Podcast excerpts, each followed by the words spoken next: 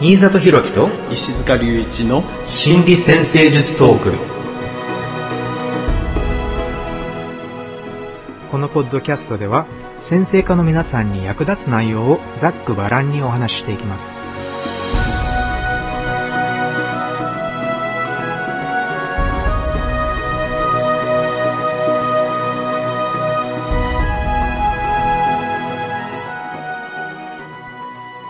こんにちは。こんにちは。新里弘樹です、石塚隆一です。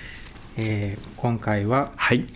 ティルセミナーのワシントン DC のワシントン DC2 2日目ですね、日目になりましたね。なかなか今日もこうふ深い深い講義がたくさんあって、はい。でいい今最後今今終わったところの講義がはい。新田先生だったわけですね。はい、えーはい今回は私も一つプレゼンテーションをさせていただいて、えープログレスの月についてのセミナーを行ったんですが、えーこのプレゼンテーションをまた、えー10月の2017年10月の来日セミナーでも皆さんとシェアしていきたいと思いますので、またお楽しみに。素晴らしかったですね。もう先にこう聞かせていただいたんですがとってもためになりました。ありがとうございます。うんぜひね皆さんもね、えーその10月のの、えーセミナー期待してくださいね、ぜひ期待していてください。はい。はい、えーで今回は、はいはい。えー48時間限定の特別企画ということで、えーせっかく対談をしていますしティル先生の近くにもいるということで、えー何か心理先生術についての質問があればどうぞというふうに呼びかけたところ、えーそうですね。12個ぐらい質問をいただいたので。結構いただきましたね。なので、まあえーできるだけ、えー誠実になおかつて、はい。テキパキとテキパキと 答えていきたいと思います。はい、行きましょえーまず最初の質問です、はい。これはティル先生が、う、うん、えー優れた先生家となるために心がけていること心がけていたこと。つまり先生術や心理学の勉強のその他にも何か心がけていることはあるんですか？という質問です。はい。はい、この質問はあの実際に朝食の時にね、はい。えーノエルっていう先生と一緒になった時にあのまあボンとね。そうえー聞いてみたんです。聞いてみたんですよせっね。かく機会があったので、はい、でティル先生のお答えをいただいたんですが、えー一言。一言。はい、えーレッスン。レッスン。レッスン、ね、聞くことだよっ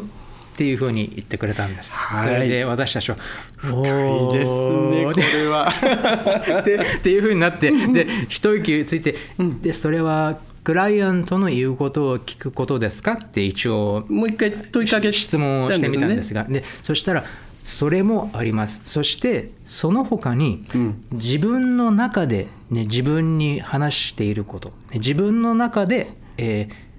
起こっている会話にも耳を傾けるべきだ。しっかり聞くっていうそう。つまり自分が自分の中で自分にどういうふうに語りかけているのかっていうことですよね。はい。はいそれはだから聞くっていうことはやっぱり客観化っていうことに通じるのかな？そうですよね、うん。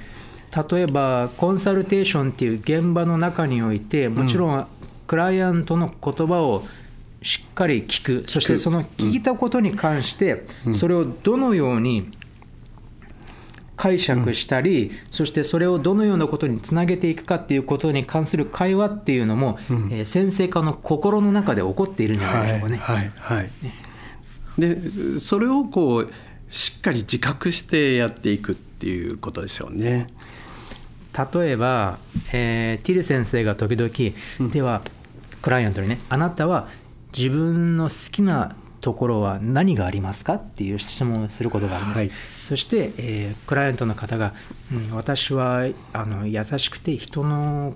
言うことをとてもあの注意して聞きますっていう、そういう答えがあの返ってきた時に、えーティル先生は時々そのまま口に出すこともあるんですけれどももしかしたら、えー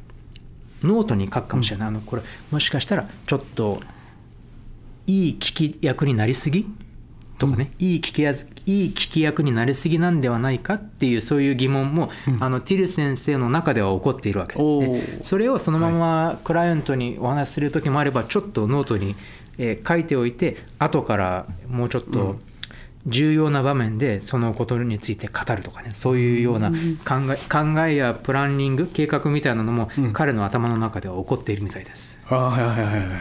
だから自分の客観化ですよね、自分の頭の中でもどういうふうにこのコンサルテーションを行っているのかっていうのを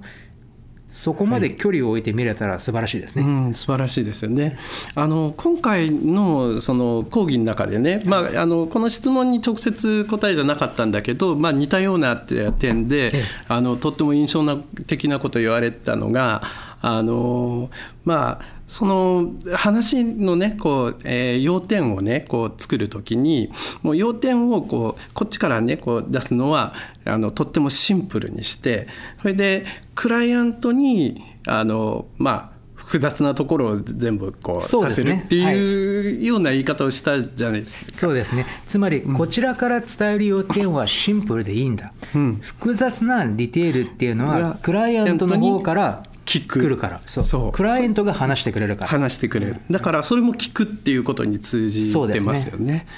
はい。だからコースでシンプルなフレーズをいくつか学ぶんですが、うん、こうこういうふうに土星の逆行に関するフレーズとか阪急の協調に関するフレーズっていうのを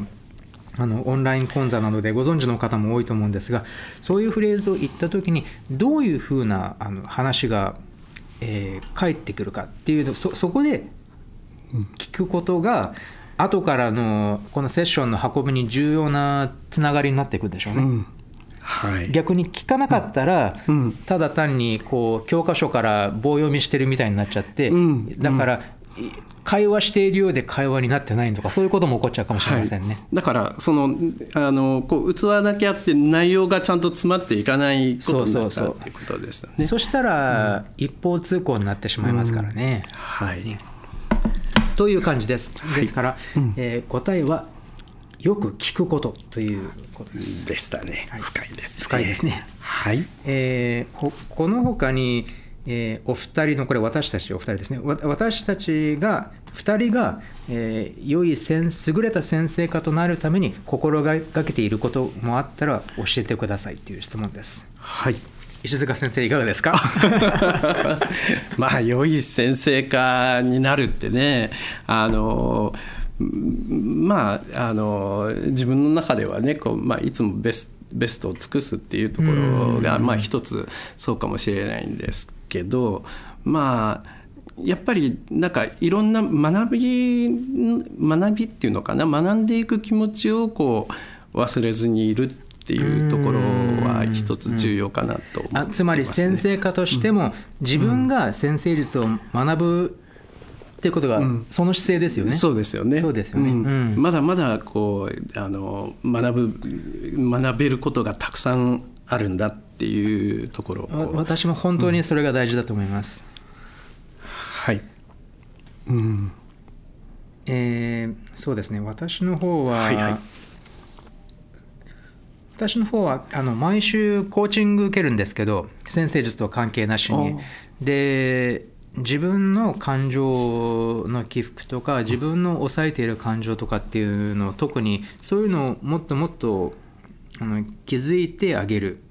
で自分の感情のなんかだから抑えている感情や詰まっている感情とかっていうのを解放してあげるっていうかそういうようなワークっていうのをもう5年ぐらいやっているんですけれども。それ感情っていうのはまあなんか意識的にこう計画したりとかだけじゃなくてこう気持ちの部分を引き出すみたいな。例えば簡単に言うといろいろ仕事が溜まっていくうちになかなかこうフラストレーションが溜まっていって、うん、それを気づかずにそのまま毎日をやっていくといろいろなんかどこかでぎくしゃくしてくるっていうことあると思うんですけどそういった内容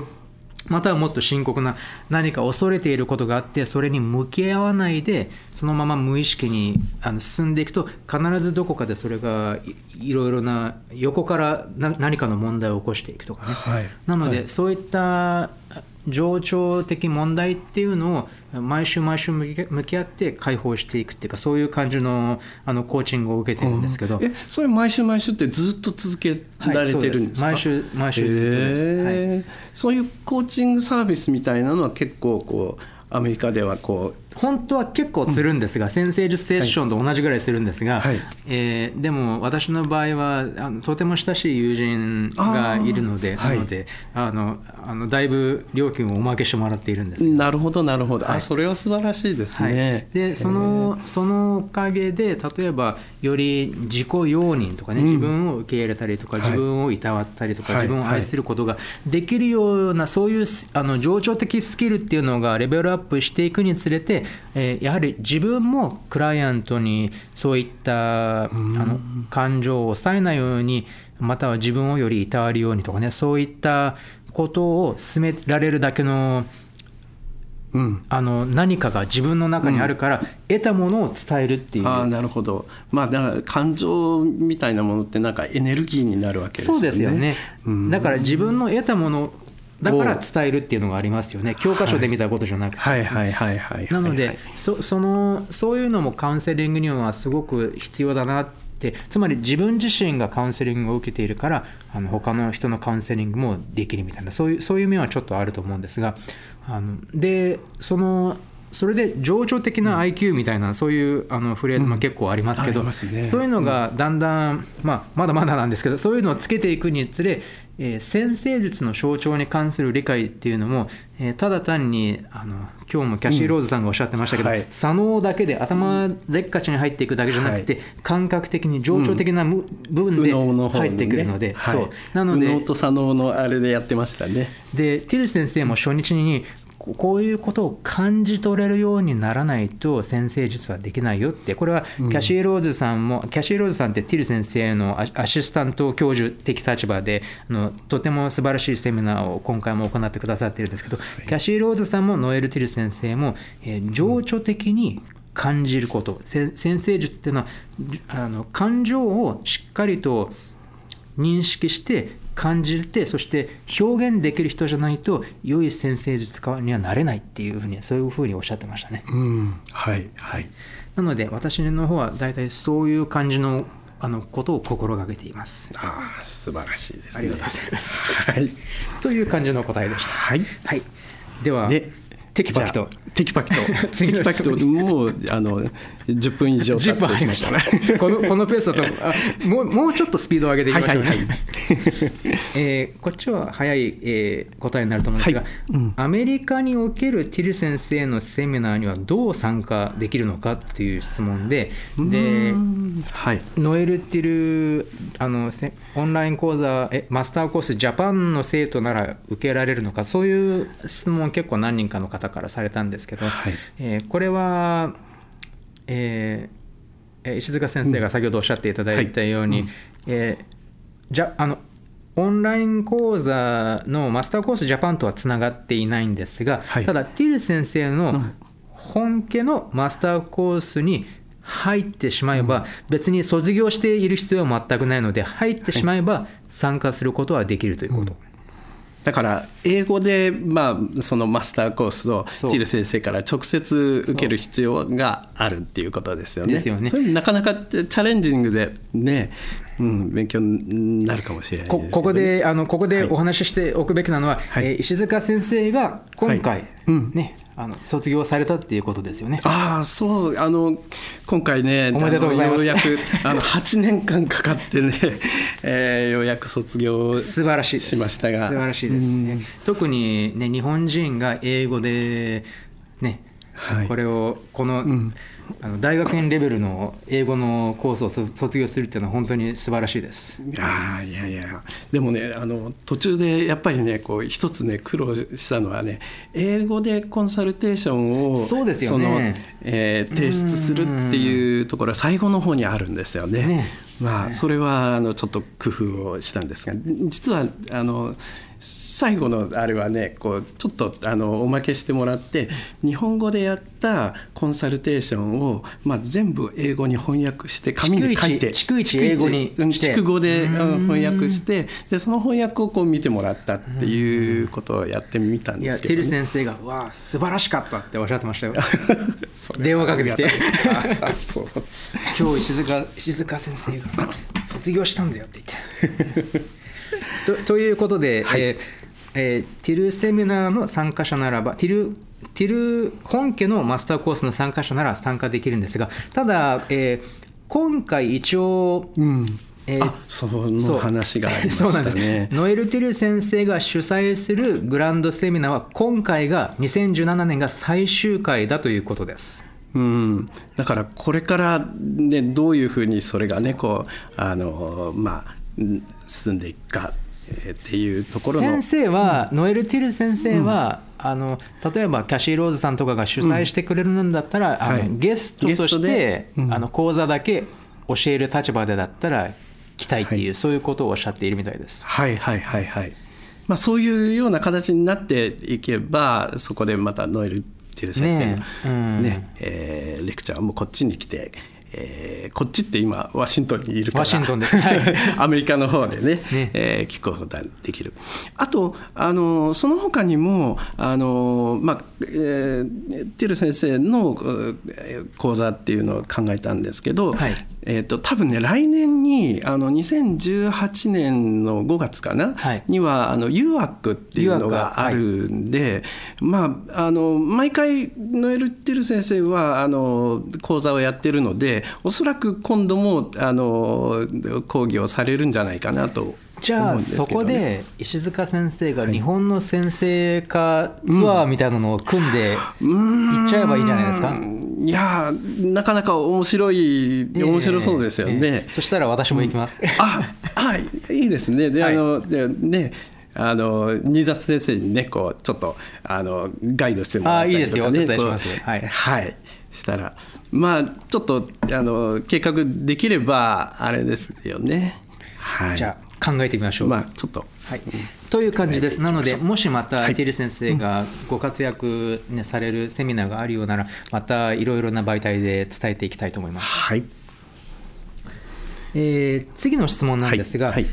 料金設定、料金設定。えー心理先生術セッションの料金設定に関するアドバイスが欲しいということです。うん。料金設定。うん。なかなかね、えーまあこうちょっと私はあの苦手感がある、えーまあテーマなんですけどね、はい。でも、まあ、これまで、ね、自分がやってる、えーやり方っていうかで考えれば、はい。やっぱりあのなんていうのかなそのお店と関係してやることが結構多いのでそのお店の設定している金額みたいなのがこう一つあの基準になねってくるところがあるんですよね。そうですね。はいお店に出る立場としては、大体そうするものですよね。そうですよね。まあどっかのお店に関わって、えーまあやる時にはねそのあたりの基準の中に入っていくっていうところがまあそれ以外にももうあの個人的に連絡取ってねあのこうすまあその辺の喫茶店かなんかをこう使いながらやることはあるんですけど、ええはいまあ、そういう場合は結構まああのねいくらぐらいかな。まああのあいいんですか、ここで、うん。ここで言って。うん、うん。あのまあ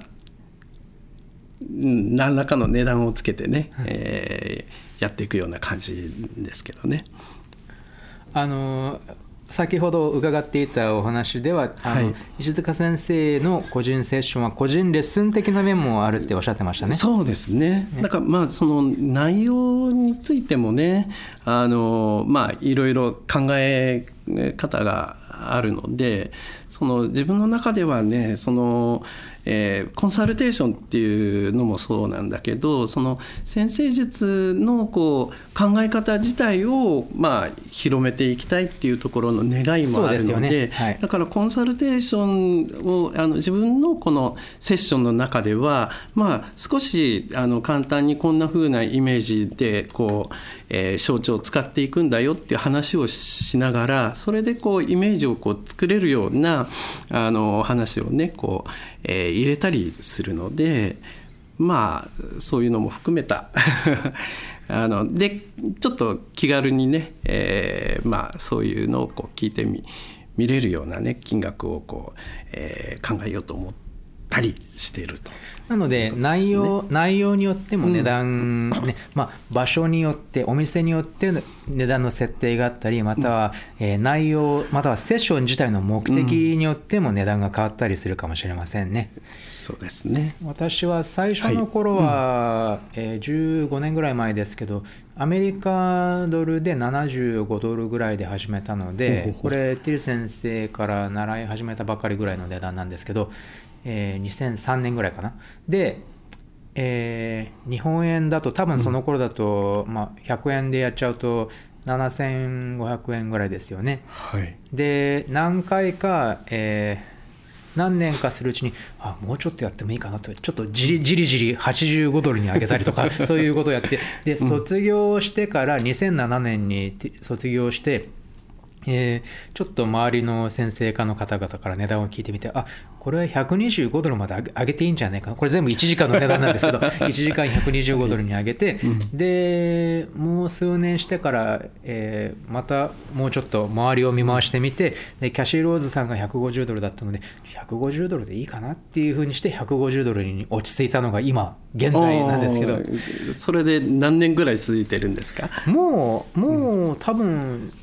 もしかしたら45年ぐらい150ドルで固定してるんじゃないかなと思います。まあ大体そのぐらいのレベルでなんか落ち着いたみたいな感じはいですか？、であの、そんなに高すぎるっていう値段じゃないから、割と皆さん気軽にあのお願いしていただけてるみたいです。で私の場合は1時間150ドルでで追加要素あのあの人間関係とかまたは引っ越しのあの分析とかそうそういうことがある場合は90分で、えーもう75ドル足して225ドルとかそういう形で行っています。もちろんもっともっと高い方高い先生術家の方もたくさんいますね。うん。日本でもそうですね90分2万円とか結構ざらにそういう、そのぐらいの値段でやっていらっしゃるはい方多いと思います。まあ多分90分2万円だ、うん、大体大体似たような感じですね。はい。うん。なのでただ、まあ、値段と経験って大体比例していますからご自分の経験を見てみてでこのぐらいならいいんじゃないかっていう値段があの出てくればいいんじゃないかと思うんですが、ですね。えーなんか友人からのあのた頼みで無料でセッションを行っていることとかね、あのそういうことがあるということを質問された方がおっしゃっていたんですけれども、まあ、大体皆さん最初はそうなんでしょうけどでも、えーいくらか知識を得て技術を得てきたらやっぱりお金は、えーいくらでも、最初はいくらでもいいから、とりあえず、えー課金した方がうんいいと思います。まずはこうちょっと仕事でやってるっていう意識を持つっていう。あのプロ意識が出ますよね、はいはい。チャージすると。うん。はい。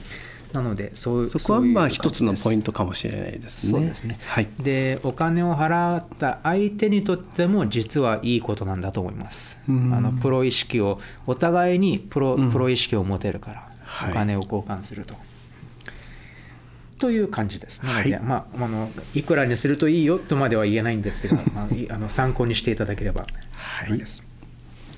えー今度はこれは、えー思いっきり技術的な質問なんですけれども、はいえードラゴンヘッドとドラゴンテールの関係性について知りたいという方がいます。関係性。えーティル占星術でいうノード軸ですね。はい。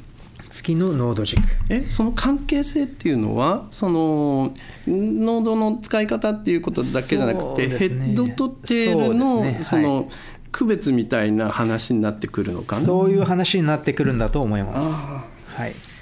ヘッドとテール、えつまり north node と south node、ドラゴンヘッドとドラゴンテールの、えまず、心理先生術はいの答えから言うと、うんえティル先生術では、えーヘッドとテールの区別っていうのは、うんあのしないんです。しない。うん。ちなみにノード軸と呼ぶんです、心理性つまり180度じゃないですか、うんあのヘッドもテールも180度でつながっている円なのでなので軸はい。として考えるわけです。で、えーオンライン講座でも行っていますがノード軸は大体母親の母親の象徴であったりまたは、えー特に成人してからはグループの象徴または出会いの象徴であったり人間関係の象徴であったりするっていうことがあります。はい。えー、ただこのドラゴンヘッドテールって考えている場合はどうでしょうね。うん、そうですねでまあそのまあ、ノエルっていう式でなくてねその、まあ、一般的にこうまあ、ドラゴンヘッドをねこう考える時にはあのよくちょっとあのまあスピリチュアルな、ね、こう、ねえー、解釈っていう、はい、まあその魂のこの成長していく流れみたいなところを想定するようなあの先生術の考え方の中ではあのまああのテールの方はどっちかっていうと、まあ、これまでに慣れた、えー、はい、テーマそしてヘッドの方っていうのは、まあ、これからこう身につけていくテーマみたいなあのイメージで扱われることが多いですよね。そうですねそれででもまあそのじゃあどっちの方向に行くみたいな話でもなくて多分ねその両方のテーマをうまくバランス取っていくみたいなところが重要になっていくんではないかなとは思うんですけどね。そうこれがいわゆるスピリチュアル先生術とか進化先生術とかそうそういう呼ばれている系統の先生術においては割と注目される、うん、注目されやすいポイントポイントですよね,、まあ、ね側面ですよね。あの特にジャン・スピラーさんの本が有名になりましたからね、はいそのジャンプ・スピリアさんの本は多分日本語にも訳されているので、ね。ええ、はい、だからまあ参考になる興味のある方は読んでみるといいですね。そうですね。え、あのジャンプ・スピラーさんの本はあのまああの濃度の話だけじゃなくってあのそのえっとオポジションのね、えー、2つのまあサインのこうをうまく組み合わせていくっていうその相互の反応みたいなところを考えるのにもあのとってもあのイメージねこう深まるようなところがあるので。私もあの勉強先生術の勉強始めた頃くらいに彼女の本を読んであすごいなとか言って思いました、うん、だからいい勉強になると思います。になると思いますね。はい、はい、では次の質問です、はいえー、ちょっと関係してるかな？これ一般先生術と一般の先生術と心理先生術の違いって何ですか、ああ心理先生術。と一般の先生術の違い。はい。えー、っとこのまあこれねあの心理先生術っていうのをまあ、どう考えるかっていうところの話にもまたつながっていくと思うんですが、はい、あの多分その言葉通りで考えていった時に、はい、あのまあ、心理に関係する先生術っていうふうに考えるとしたら普通の先生術もおそらくみんなどこかで心理について考えるんじゃないかなと思うんですよ、ね、特に現代の先生術っていうのは大体、うんはい、あの心の面についても考えますよね。考えますよね。だからそのそういう広い意味でこう考えていけばあのまあ、ほとんど大部分の、ね、先生術が心理先生術っていうふうに呼べるかもしれないなと思うんですがあの今度4月からヒューマニスティック先生術の基礎っていう形で、うん、あのまた先生術の基礎の象徴を紹介しているんですけれども。やっぱりそのそれに関してもヒューマニスティックって人間的って意味なんですけども、うん、要するに人間の心の問題っていうのももうほとんど必ず扱いますね。はい、はい、そのヒューマニスティックっていう命名はどどこからこうあのあれなんですか？もしかしたらデーン・ルジャーぐらいですか、ね、が、うん、あの呼んでますよね。デーン・ルジャーがヒューマニスティック先生術って呼び始めてるところありますよね。あれってあの心理学があのまあ、普通の心理学のこうアプローチの中であの、まあ、それこそねこうちょっと技術的なところとかそういうねあの、まあ、反反刺激と反応が、によってどうのこうのっていうところのあの方に行き過ぎて人間をこう部分部分でこうか考えてるような感じのところに行って。いってしまってっていうところの反省から心理学の方でヒューマニスティックっていうのかな。やっぱ人間性全体人間全体としてこう考える必要があるっていうところに向かった。それにこうルディアがねこう影響を受けてあのつけた流れがあると思うんですけどね。いいですね、うん、勉強になります。だから、うん。そのそれで言えばあのやっぱりそのまあ、人間を全体として捉えるっていうニュアンスが入っているのかなっていう気もするんですけどね。で、うん、えー、それが現代の先生術っていうのは大体ヒューマニスティック先生術なので、その感ありますよね、うん、ロバート・ホンドの、はい、ハンドの。本とか読んでも必ず心理的問題っていうのを扱ってますし。はい、っていうことは現代先生術は割と心理先生術につながる、あの共通点はものすごいたくさんある、はい、でもでも普通の先生術は心理先生術とは呼ばないけれども、はい、あのちょっと特化して心理先生術って呼ばれている分野があの、はい、ありますよね。はい、ね。これがまあ有名なイギリスのリズ・グリーンやハワード・サスポータスのあの教えているうん、えー、イギリス系の心理先生術っていうのは大きいですね。これはあの彼女たちの場合はユンユング派のはい、あのまあ、象徴学っていうのが。あの神話とかをねそうそうよくそれを非常に重視していますね。はい、はい、でティル先生術の場合はアメリカではティル先生術は、えー、サイコダイナミックっていう言葉を使われているあの、うん、ティル先生は使われているんですけれども、あの明らかに心理学に基づいた考え方が多いんですが、はい、ただユング派ではないので、うん、またまたちょっと別のタイプの心理先生術って考えることができると思います、うん、そうですね、あまりこの神話みたいなのはないですね。あまり使わないんですよね。使わないですね。はい、うんでなので一般先生術と心理先生術の違いというよりは心理先生術術の心理先生術のそのその大きな分野の中でのうん、あの、うん、いろいろな個性的なアプローチがあるっていうことかもしれません、ね、かもしれないですよね。うん、だから、うん、まあいろんな 先生術のアプローチがあるっていうところなのかな。あの、はい、もしかしたらあまり答えになってないかもしれないですが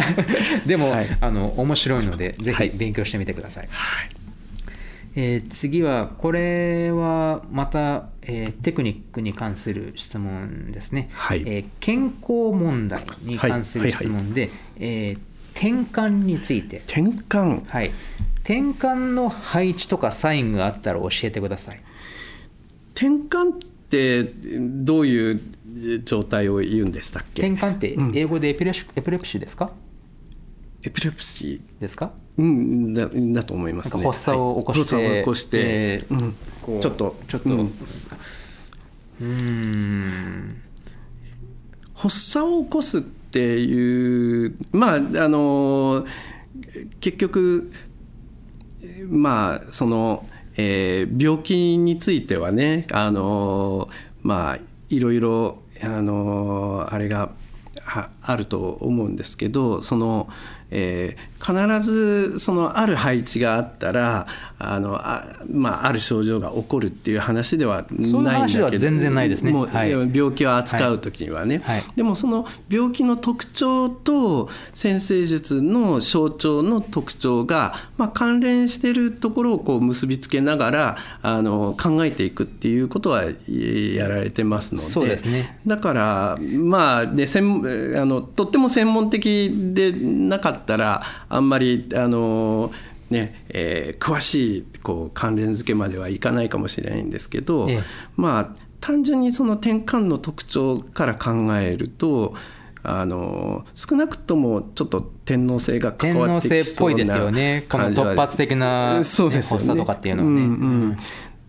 ただだからといってね、え。あのあの天皇制が強調されて天皇制がチャートの中にあるから転換が起きますよとか そういうことはなならないですよね。うん、だからあの健康の話っていうのはだからホロスコープの方からあのなんか配置があるからこれが考えられるっていうふうにはあのそれも特に具体的なねこうあるものをこう特定してねこれだっていうことは、えー、できにくいかもしれないですね。すね逆にその転換のあのあれがあったそれでそれがあのじゃあ人生の中でこうそれそういうテーマと他のテーマがどういうふうに関わるかなってその、えー、なぜ発作が起こり始めたのかとかね。とかそのいつ頃とかどんなどういう環境下でその発作が最初に起こり始めたとかね。はい、だから、もしその人の人生になんか関係があったとすればじゃあその天皇制かなんかがもしかしたらそれにあの対応、まあ、天皇制だけじゃないかもしれないですけどね、ね。その、ええ、その他その病気に関係する健康に関連するようなこうあの配置っていうのはいろいろあるのでそれがあのたまたまその転換みたいなのが起こった時にかあの出てきてる様子とこう結びつけながらこう考えを深めていく。っていうことはできるかもしれない、ね、つまり結構ケースをいろいろ見ていく必要があるのは間違いないですね。うん、ねこれはどのどの症状に関しても言えることです。はい、えーオンライン講座でもティル先生が紹介している健康、うん、あのとてもよくあるケースの健康問題などについては割と、うん、えー、かなりの研究が進んでいるので紹介していますね。はい、はい、えー、では次の質問に行きます。えー、ノエルティル式心理先生術を行う、はい、つまりノエルティル式心理先生術でコンサルテーションをする先生科の、うん、えー、役割。役割。そして特に日本では、そのノエルティル式心理先生術を使ってコンサルテーションを行うことにどんな社会的意義があると思いますか？社会的な意義っていうところですね。はい、あの個人でも社会的な意義っていうところに行く前にじゃあ個人に対してどういうあの効効果があるかっていうところもちょっと考えながらそこに続けていってもいいんじゃないかな。そうですね、はい。えーティル先生がよく言われるのはあの特に中国に行った時に、はい、あのティル先生の感想としては、えー、この方たちは心理先生術を知ることによって初めて、うん、えー自分であることを許されるっていうかね、そういうメッセージを得たのじゃないかっていうそういう感じのあの感想を持たれていました。はい、というか、まあ、心理先生術に限ったことではないんですけど個性化または個人の,、あの才能の発揮っていうのが、中国のようにとても閉鎖的な社会によってはこの今の若い世代今こそが初めてその個性化が許される時代っていうのが始まりつつあるんじゃないかっていう。なるほど、はい、で日本ではそれほど、あのひどくはないんですけれどもやっぱりでも女性はまあ家の中にいるものだっていうそういう、あのまあ、だんだん変わりつつはあるんですけども、そういうのはありますよね。一つなんかねその文化的にあの文化の中で強い方向づけみたいなのがこう、あるかもしれないですよね。ねそれあのこれ文化だけじゃないかもしれないですがあのもしかしたらあのこの、えー、心理先生術の意義の一つにまああの初期のそのまあ家庭幼少期の家庭の中で、はい、あのまだねその自分が自分だってねこう特徴も自覚しないでこう成長していく段階でまあ強い方向づけっていうのに出会うと、うん、あのなかなかその方向づけから抜けにくくなる。そうですね、うん、で、はい、気づきにくくなる。でその方向づけとでも自分のもともと持ってるその方向性みたいなのをこう意識化しながら、はい、あのまあそのもともと持ってる方向性をこうしっかり働かせていく力をつけていくみたいなね、えー、それは素晴らしい、はい、個人的な意義としては素晴らしいですよね。ありますよね。はい、でその方向づけっていうのの枠にそのまあ家族とか両親とかね家族とかそういうのもその、まあ、家計みたいなところもあるかもしれないしでその方向づけのその枠の中にあの文化の方向づけみたいなところもあるかもしれないですよね。個人の集大成としての、うん、うん、そうですよね。だからそういうところをあの、まあ、少しずつこうなんていうのかなあの、まあ、社会的に集団的にもこう、まあ、長い時間かけてね、えー、お互いにそのそれぞれの個性をこう認めながらこう未来に向かって進んでいくみたいなあのところに。っていうことは、はい。うん、ティル先生のような、うん、あのあの方のスタイルの心理先生術が日本で今これだけ普及しつつあるっていうこと自体がもしかしたら日本の文化が少しずつそういう個性化を認めるものに変わりきつつあるっていう逆にそういうことなんじゃないでしょうかね。うんまあそういうところもあるかもしれないし。つまりそそういう準備が受け、うん、それを受け入れる準備ができたから、今こういう流れがあるのかもしれないです、ね、かもしれないですよね。あのこれでも日本だけじゃないかもしれないですよね。はい、そのまああのアメリカの方がまだあのもしかしたらね日本と比べたらあのとってもあの個性をこうあの強く表現するよく言いますよね。個人主義とかってよく言いますよね、うん、言われるところもある。うんけどでもやっぱりそのなんていうのかなそのしがらみとかありますよね、うん、いろいろあの家庭環境が植え付けた、うん、あの方向性にかかっている、なんかリミッターとか。もあるだろうし、家庭環境だけじゃなくてその例えば文化の中でね、えー、あのまあ、やっぱり学歴をとってもあのね、ねこう重視するとかそのあのやっぱり社会の中でそのあのある価値観がこうとっても強調されたりりとかっていう社会によっては男尊男尊女卑の傾向とか、または人種問題がある、国では人種問題であったりとかまたは日本ではまああんまりないかもしれませんけど、やっぱりでも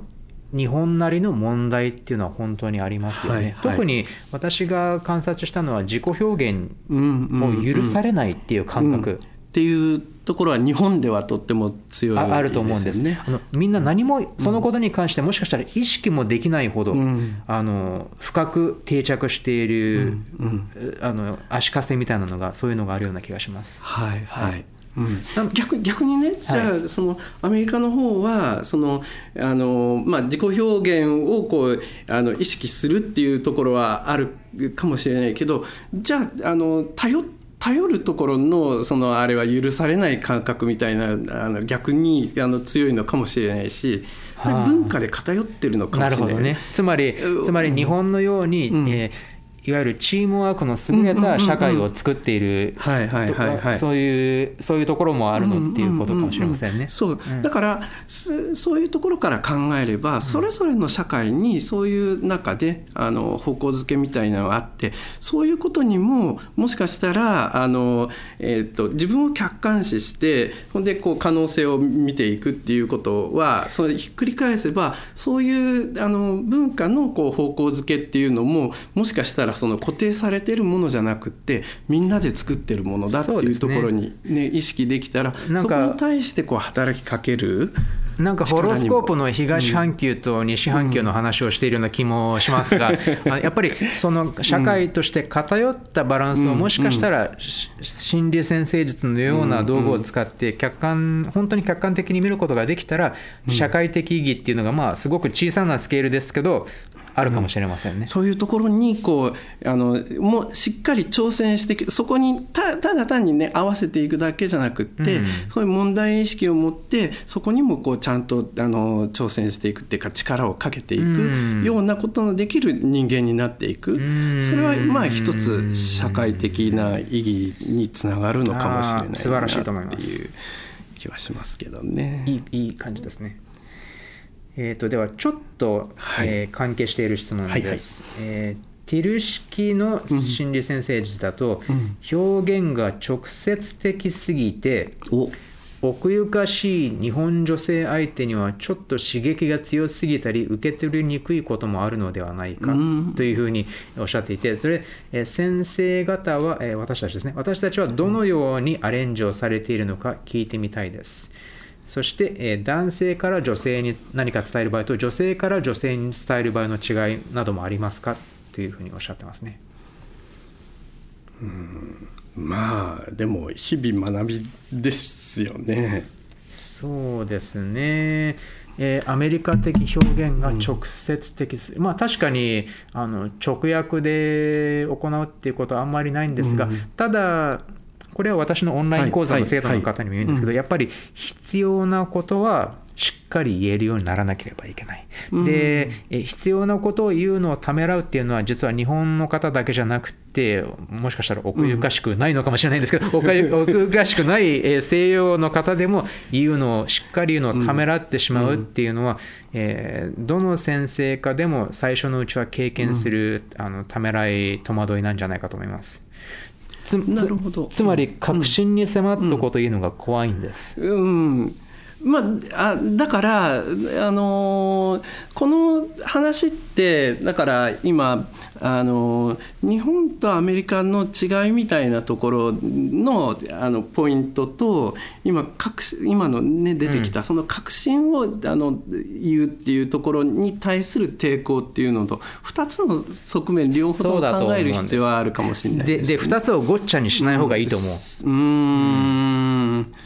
うーん。ただね、確信をつく時のあの言い方っていうのかな？それすごく大事だとそ。れは、うん。それは気使うあの、必要はあるかもしれないし。ただただ、うん。でもそれを気使うのは、うん。日本人でもアメリカ人でも一緒ですよね。そう。そうあたただね ただ、はい。あの気使うのは一緒なんだけどその気を使うポイント自体はん。あのもしかしたらあるかもしれない,、そこそこのことを言ってるんだとすればそこはあるかもしれそうないですすよね。でね。はい。うん。だから、ん。もしかしてこの直接的表現って、この質問された方が一体どういう表現だと考えておられるのかっていうのが、ちょっとあの聞いてみたいところですね。そうですよね。そうですよね。だからちゃんと突っ込まなくちゃいけないところをしっかりつくっていうのはどっちにしても必要なんだけど、でもでアメリカにしてもそのじゃあ突っ込むときに、ね全く、全くデリカシーのないうんやり方ない形で、あのコミュニケーションしたりとか、そういうのはないですね。うん。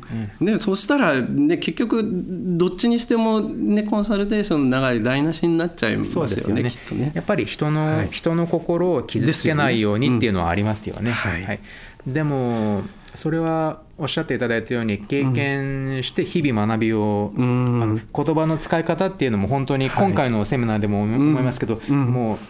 もう一生を通じて言葉の使い方を覚えていくっていう感じありますよね。ですよね。これもう学び続けるしかない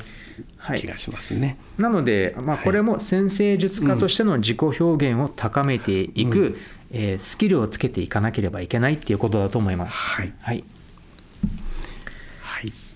えーでではこれ、えーいや、うん。時間はどんな感じですか？ああまだ大丈夫ですね、じゃああと12分ぐらいでまとめていきたいと思います、えーでは心理先生術あちょっと待ってください。さっきの質問で男性から女性で伝える場合と女性から女性で伝える場合の違いもあるんじゃないですか？っていうさっきの質問の続きなんですけど、うんでも、まあやっぱり同じメッセージですね、まあ原理原理は同じですよね。はい、そう思います。ん人間をちゃんと理解してやり取りをする。はい、はい。本当にそうだと思います。えーその他心理先生術セッションでクライアントから学ぶことなどはありますか、そして、えーご自分ご自身が長年のセッションを通して変わったと思うことまたはそれが先生方自身の個性となったことなどがあれば教えてくださいつまり、えーあの先生家としての仕事を通じてどんなことをクライアントから学んで成長して個性にしていったかっていう質問ですね。でもクライアントから学ぶことって全てがクライアントから学ぶことのような気がするんですけどね。まあねうんまあほとんどね。だから結局先生術の先生術の組み立てのところってそんなに複雑じゃないじゃないですか。はいはいでもそれをどうこうコミュニケートしていくかっていうところであのもう象徴の意味から、はい。あのこうまあ、言葉のやり取りから、はい。全部がそこで学びになっていくような気が本当にそうですよね。私も最初の頃はその先ほどのデリカシーの話になりますけど、うん。やっぱり、えー何か言ってでこういう運び方をしていったらあちょっとあの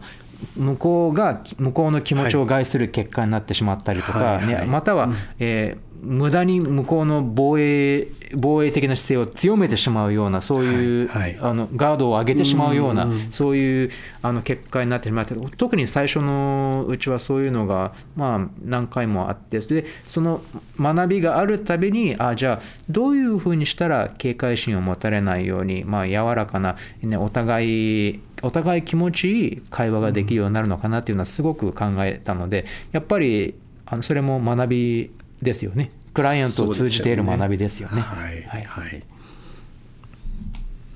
まあ全てですよね。すべてですね。ははいい、いい答えだと思います。石塚先生。はい。はいえー次の質問が。心理せ心理先生術セッションのはい醍醐味などがあったら、醍醐味。醍醐味、はい。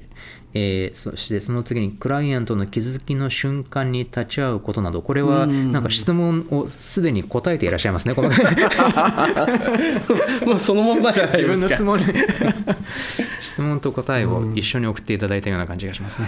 はい。はい。でもまあでもそその実際にこうそうそのあのコミュニケートできていくと、まあ、そこから学ぶっていうところもあるし、はい。それはあのやっぱりあのさっきねそのコーチングをされているっていうところの話もあったけど、その感情的にやっぱりこう人間と人間のコミュニケーションだからやっぱ感情がエネルギーが動くんですよね。そうですね。ねええそのやっぱりおエネルギーが動くっていうところが、まあ、一つ大きな醍醐味っていうふうに豊かな豊かな経験ですよね。よねあの本当に、うんえー相手の心に何か貢献することができるって感じた瞬間っていうのは素晴らしいですよね。はい。やはり、えー人を助けたいなって心から思っている人があの心理先生家になるんでしょうね。うん。でしょうね。えーでこれがはい。えーもう一つ二つぐらいかな、えー最後です、はい。えー天体は何もしない。人間が行動するのだっていうこれティリ先生の言葉ですね、はいこの行動するというのは意外と難しいのだが行動へシフトするコツとは何ですか？行動へシフトするコツ？でも 行動するって何ですかっていうことと行動へシフトするコツとはっていう質問です、でもその天体は何もしないでその、ね、人があの動くんだっていう話とその行動をするのが難しいっていうのはうん。ちょっとあの別かもしれないね。別の話かもしれないですよね。あの行動は難しいっていうこと自体あの天体は何もしないっていう話のあの一つの側面でもあるわけですよね。でも確かにこの質問なんとなく分かるような気がします、私も本当にたくさんの方から例えば、えーこれこれこういう天体がこういうところに来るんですけれども、来年は私はどのような行動をすると思いますか？っていう質問をする時があるんですよ。なんかああそういえば今日のセッションでも、あのキャシー・ローズさんが似たような話をされてましたよね。あのああの来年あ私はいつ幸せになれるんですかとかねそういう話をしてそうですよね。つまりそのそのなそのしそういった質問の前提にあるのは、えー行動や幸せっていうのは自分の力の中にないっていう無力感なのかもしれませんね。うん。でこれ前回のあの運命のお話をした時の運命は変えられるのだろうかっていうはい。そのお話のね関わってくるんですが。流れですよね。はい。うん。うん。いやーだからそこそこ自体ねあのーあれですよね。これは本当に私もいろいろな、まあ、お話とかを通じて変えていきたいなって思っている、とても強く感じている点です。このこの無力感っていうのはうん。え無力無力感？無力感、つまり、自分で行動できないんじゃないかっていう。うん。あつまり天体があの何かうん。することによっえてえ自分が行動する、なんかまるで自分が何かやってるんじゃないっていうね。そう。いう感覚。でですよね。そう。でもだからそのすまあもともとそのあれ天体は何もしないっていうところの言葉もそこに対してちょっと刺激をするっていう意識もあるのかもしれないですけどね。そうそうそう。まさしくその通りですよね。うん。うんとてもたくさんの人がそう,、そういった天体から何かされているっていう感覚を持っているからこそ、ティル先生のこと、この言葉があったんでしょうね。あったんでしょうね。だから、うん、あの先生術を勉強し始めた時にその天体とその、まあ、人間のいろんな行動と関係性をこう築くと、まあ、それはなんかねあの、うん、とっても不思議な、ね、こうあの関連性で、こうワクワクして興味を持ってこうそこに入っていくところはあるかもしれないけど、うん、でもそれあのそのあの反面あのなんていうのかな。そのまあ運命か自由意志かの話にもこう通じるけど、はい、そのあのまあ一つね天体がこう動いてるから今こういうふうになってるんだっていう発想につながりやすいところがそうなんでしょうね。あれ弱点っていうのかな、そうですね。うんっていうふうなところが感じられますね。あの私はそこのところについて、はい、あのとても自分の中で整理したのが、まあ、これはまたねノエル・ティル先生のねこうあの強調している部分でもあるんだけど、はい、その太陽と月あのホロスコープ上に太陽と月があるっていう話をして、はい、で特にこのあのまああの太陽があの、まあ、全く新しいものを作っていくエネルギーなんだっていうところね、はい、そこをこう考えた時に月はこれまでの繰り返しなんですよ。はい、だからあの繰り返しをするエネルギーっていうのは、まあ、あの前にこういうことがあったから、まあ、次もこういうことあるかもしれないな、でその範囲がこう、まあ、天体のあれに重なっていればそれが、まあ、あの似たような感情がこう出てきてっていうある程度ねこうあまたこれ来たまたこれが来たっていう感覚に通じるところはあるかもしれないけどでも全然違うこう動きを作れる太陽が必ずあるっていうのかな。それをあの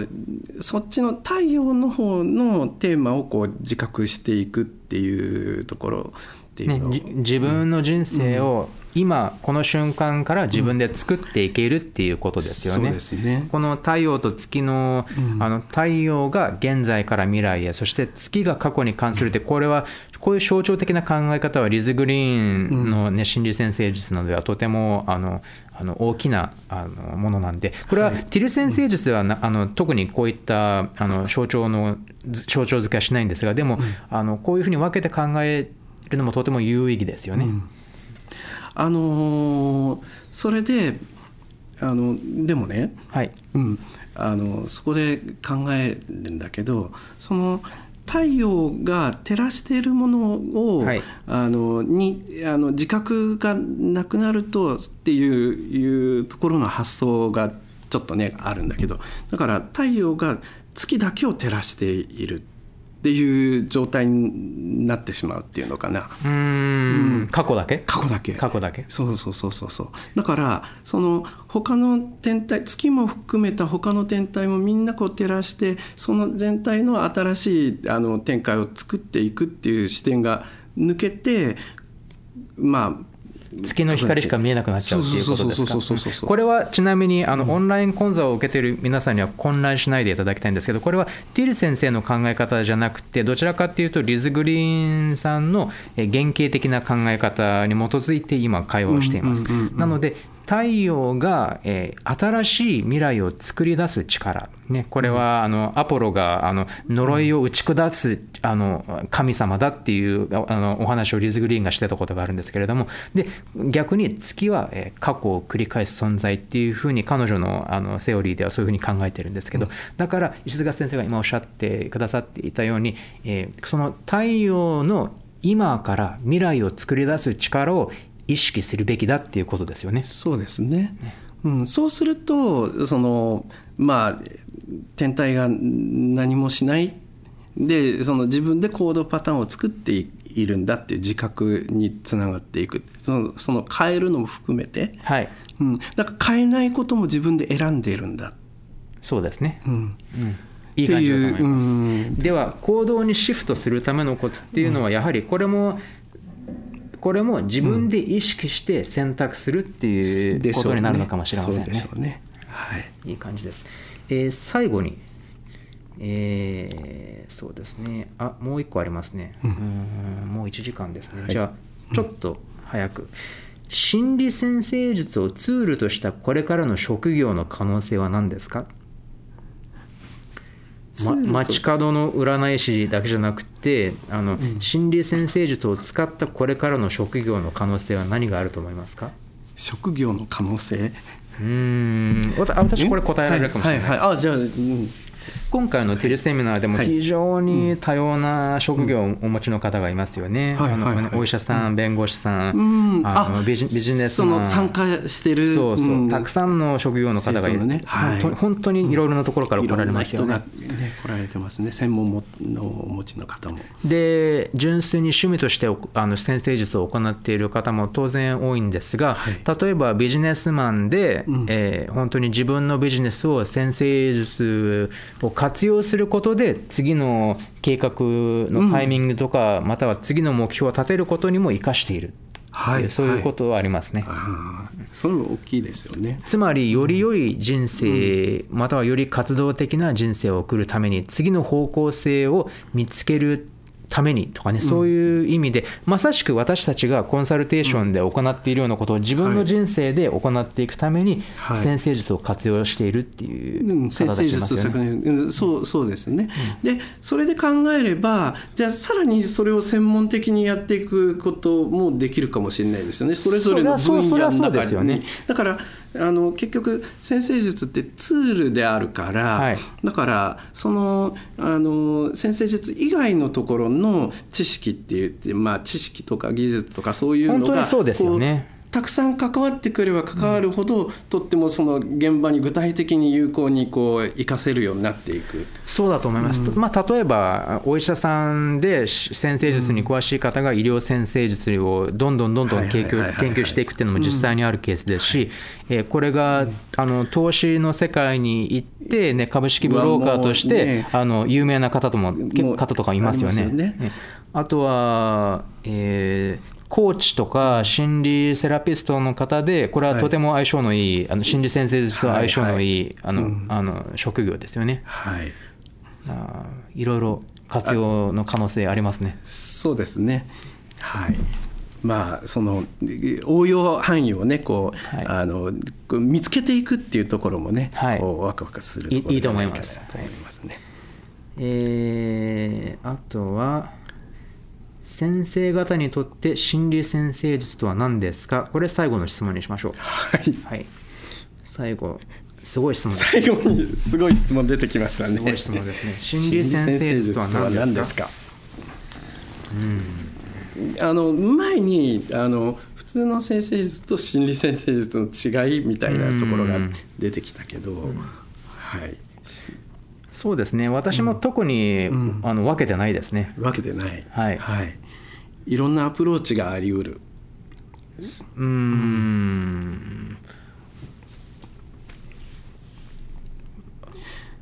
し先生術ってとっても深いですよね。うんそれで先生術も例えばあのいろんなジャンルがあって、はいあの特に最近はあの古典の方の研究も結構進んできて、だからあの昔のこうアプローチっていうかね今あんまりそれほどまあね最近の現代先生術のところで少しねこう忘れられてたところもこうんうだいぶ復活してきたりとか、うんえーしているしそういう部分の可能性も結構、ね、考えることはできるかもしれないしでもツール先生術自体は多分ツールだと思うんですよね。はい。